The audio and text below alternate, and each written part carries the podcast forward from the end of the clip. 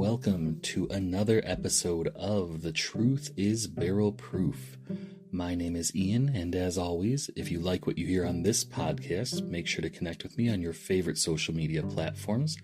You can find me on most of them as Barrel Proof Nerd, all one word.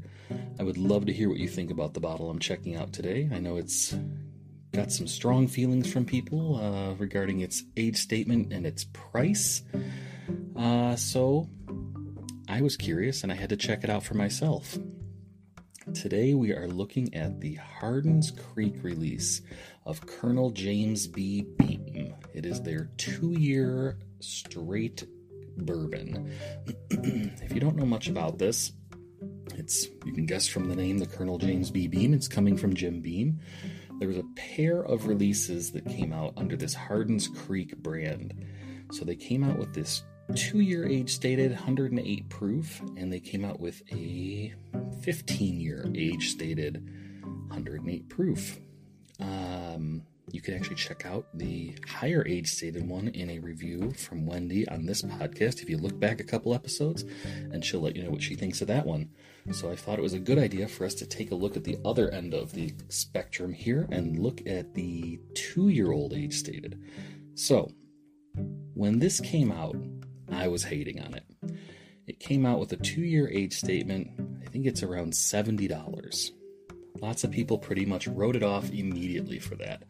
The packaging is a little over the top. It's got a leather strap over the top, and there's a bunch of stuff written on the front label. And they've got a story about why two year whiskey is good, um, you know, with fermentation times and coming off this, the coming off at lower proof. I believe off the still. Um, but in general, I mean, the stories are nice and the, the justifying a price tag for a two year whiskey is all nice. And I get the, you know, the marketing side of that. But I was curious to kind of peel the onion and get past that and actually just try this with an open mind. You know, could there be a two year whiskey on the market that justified a $70 price tag for me? Um, I was able to try it, and then I wanted to dig deeper, and I found a bottle, and I wanted to try it more at my, you know, at my house in my in my own environment, uh, and see what the deal is. One thing to keep in mind with this bottle is keep in mind what it is labeled as. So it is not a single barrel. It is a batched product with a two year age statement, meaning that not everything in this bottle has to be two years old. It could be older, it just has to be a minimum of two years. I have a sneaking suspicion there is some older whiskey blended into this in some small percentage to balance out the flavor profile here. I have no proof of that whatsoever, but always remember that your labels will generally tell you the truth as long as they're following the rules. So, two year age statement, 108 proof, $70 price tag from a mainstream distillery under a new brand name, not specifically advertising that they're Jim Beam. They're kind of advertising this James B. Beam brand to kind of, I don't know, look hip and cool now. But enough of the story. You're curious about what it smells like, tastes like. Should you go spend $70 on this bottle with this fancy leather strap on the top and this pretty topper? So let's get into it. I've had this sitting in my glass while I've been telling you the story of this bottle and the story of its life so far in my possession but we're going to get into it. So, on the nose, you get. You definitely can tell the youth is there. I mean, there's no getting around what this is. The color in the glass is very, let's call it straw, almost hay-like color. It's not a very deep color, very light in color. You would you could guess that this was a younger whiskey. On the nose, you're getting a lot of vanilla, green apple, a little, maybe slight graininess, but not what I would have expected off the nose of a two year whiskey. I really would have expected a punch in the face of just abrasive, grain forward nose, and it's not there. It's actually a very pleasant, sweet nose with a little tartness at the end. Um, on the palate, though, let's get into what it tastes like. on the palate, a lot of that carries through. You still get a lot of that vanilla, that green apple. Um, that overall sweetness. Now that little bit of harshness from the young, from the youth in the whiskey does come through more so on the palate than the nose for me. You do get a lot of kind of dry spice at the end. Let's say that it's there are some nice flavors going on here for sure. I, I really actually enjoy what I'm tasting here. Um, but there is no getting around the age here, I believe. It's not an overly complex whiskey, but the flavors that it does have are, are pleasant and, and enjoyable for sure. So, I will say a lot of that vanilla up front comes through. You get the the tartness is much more toned down on the palate than on the nose. But again, you get that dry spice at the end on the on the palate here. The finish is definitely on the spicier side from what I expected with how sweet it is up front. Um, overall, though, a solid pour. Um, can I justify seventy dollars for a two-year whiskey with a fancy leather topper on it? I did. I bought this bottle. I tasted it first, and then I saw it in a store, and I bought it.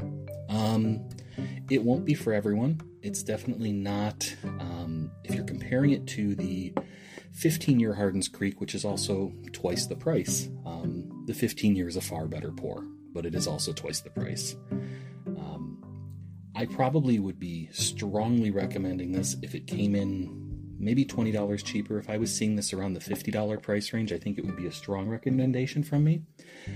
At this point, though, at $70, I still think it's an intriguing pour. I think it's one that's worth checking out and going in with an open mind to challenge yourself on what your expectations of a two year whiskey are. I did blind myself with this with some other higher age stated beam products, and I was surprised with how this fared against them. Um, so that's all I'll say. I, I think it's worth checking out for sure. Um, it surprised me. It's probably one of the best low age stated whiskeys I've had myself.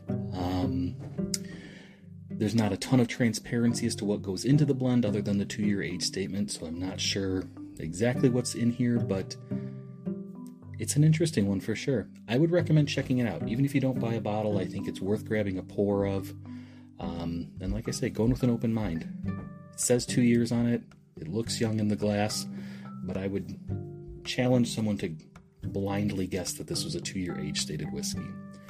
Anyway, we are looking at Hardin's Creek, Colonel James B. Beam, two year straight bourbon coming from Jim Beam. My name is Ian. You can find me on social media as Barrel Proof Nerd, all one word. I would really love to hear from people who've tried this bottle and what they think of it. Have a good one.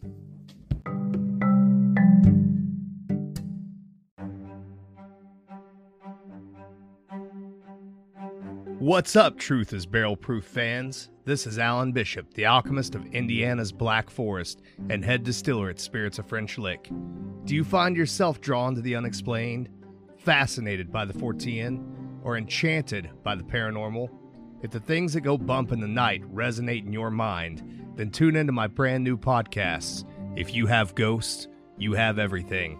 Featuring firsthand accounts, collected stories, interviews, history, and speculation related to all things not of this world. Available now on Anchor, Spotify, Google, Amazon, and more. Set back, relax, and remember if you have ghosts, you have everything. Thank you.